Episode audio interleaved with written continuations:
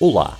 Daqui o Inimigo com os destaques do único jornal que diz sempre a verdade, o Inimigo Público. O Natal está a chegar e este ano promete uma consoada diferente. As famílias não vão estar tão juntas, não há aquele abraço desconfortável depois de receber o 30º par de meias.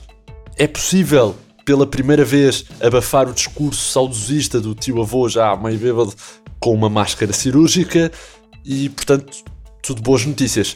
Bom para eles e bom para nós, assim cada um fica só com o seu bafo a moscatel. O governo deu-nos vacinas, também, de prenda, e vamos ver se na consoada deste ano deixamos de ter peru e passamos a ter cabrita. O caso Igor Omenyuk, o assassinato de um imigrante ucraniano às mãos do Serviço de Estrangeiros e Fronteiras, continua, e bem, a ser falado, e para ver se isto não volta a acontecer, ninguém sabe o que fazer. Ninguém sabe. Primeiro era um botão de pânico, depois saiu a diretora do CEF 9 meses depois, que para verem quanto tempo demorou ela podia ter ido à sala de interrogatório fazer um filho com o homem amarrado e o garoto nascia agora. Depois, o CEF afinal junta-se à PSP para, presumo eu, passar a fazer aquelas publicações divertidas nas redes sociais. Depois já não há mais CEF, afinal, já não há mais CEF. Ceci n'est pas un CEF. E agora? Fica tudo na mesma. Só vamos ter mais cuidado. Obrigado e boa noite. Na verdade, ninguém sabe o que fazer e a única mudança, mesmo garantida, é esta.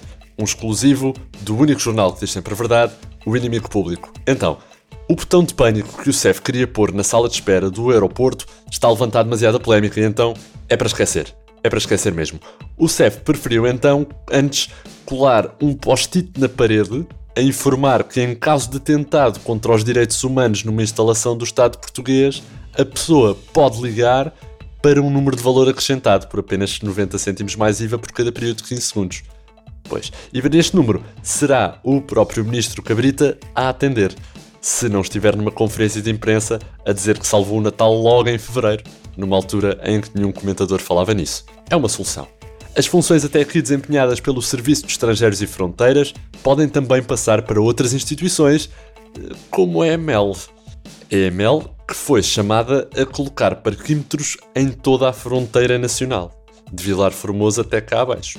A EMEL pode assim rebocar automóveis usados pelas redes de imigração ilegal e bloquear imigrantes que tentem entrar no país sem autorização, mesmo que contem com o apoio do famoso defensor dos direitos humanos, o reverendo Eduardo Cabrita. As funções do CEF no aeroporto da Portela vão passar a ser desempenhadas pelos membros da Juvelão. Boa sorte!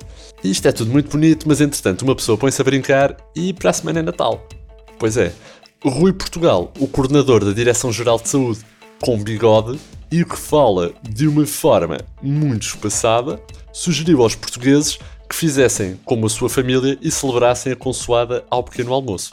Vai daí, milhões de portugueses correram hoje para os supermercados para comprar os tradicionais ovos mexidos com todos, acompanhados, como manda a tradição, das rabanadas torradas. Rui Portugal pede ainda aos portugueses que celebrem a Missa do Galo, mal ele começa a cantar. O Sr. Portugal disse ainda que, para além de se poder trocar de conselho durante o Natal, também é possível trocar de Ministro da Administração Interna. Lá em casa, diz ele, lá em casa há uma pessoa que troca sempre de ministro durante o pequeno almoço no dia da consoada e tem sido bem giro. Mas muita atenção que muda também o Ano Novo. Isto não é só o Natal, o Ano Novo também vai ter alterações. Então, com o recolher obrigatório logo às 11 no último dia do ano, o coordenador da Direção-Geral de Saúde não vê razão para esperar pela meia-noite para celebrar o Ano Novo, quando os portugueses podem perfeitamente começar a beber champanhe e comer marisco logo às 8 da manhã de 31 de dezembro. Não é? Faz muito mais sentido. Então, comem o marisco às 8 da manhã, embebedam-se até às 11, comem as 12 passas ao meio-dia e fazem uma retemperadora sesta antes de darem o primeiro mergulho do ano à hora do chá. Com o marisco que sobrar deste ano novo, o Rui Portugal aconselha a fazer um pâté que possa ser trocado por amigos na caixa do correio. Para mais informação natalícia, visitem o nosso site inimigo.publico.pt, mas se ainda lhe falta papel de embrulho, o mais indicado é arranjar a nossa edição em papel, a última antes do Natal, sexta-feira com o Público. Esta semana, um destaque de previsão: os tarólogos que prometeram um 2020 fabuloso avisam que 2021 terá pandemia com vírus do tipo corona. É uma previsão arriscada esta, hein? Maria Helena juntou-se com os colegas, meteram-se na carrinha em que a Maia leva os riçóis para os eventos e vieram todos ao Inimigo Público prometer um 2021 recheado de coisinhas boas. A única exceção, alertou a vidente Cadendeias, é que o ano vai ser abaixo de cão, derivado de uma coisa realmente incómoda, que é uma pandemia arrasada de gripe e de micose que faz inchar os lóbulos a quem tiver menos de 1,60m. Isso é que vai ser chato, disse-me Mercúrio, que está mais ou menos ali com Sagitário. Segundo o bruxo Nhaga e José Miguel Judice, também há outras previsões, como a de que vai aparecer aí uma virose da família SARS que ataca o pangolim de companhia, o morcego de col e a batata frita de pacote com sabor a torresmo. A leitura do tarô e dos lances de passeio não mente, pá. Vai ser assim. Previsões ao inimigo público. No desporto, a descoberta do ano.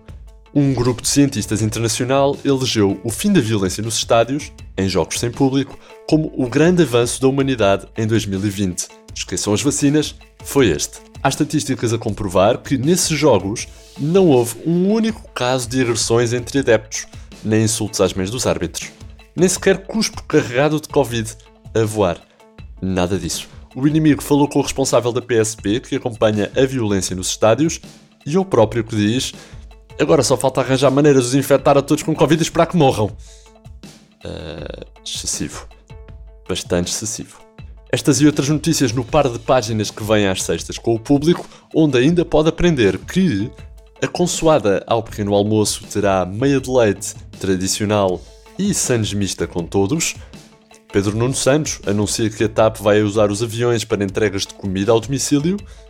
E o Pai Natal recusa vir a Portugal a entregar prendas por ter medo de ser detido pelo CEF. Desculpem, crianças. Foi assim o mundo aos olhos do inimigo público, sempre com as notícias frescas de Mário Botoquilha, Vitória Elias, João Henrique e Alexandre Parreira. E se precisar de serviços de qualidade sonora para esta época natalícia, só há uma pessoa com quem pode contar: Éva Esteves.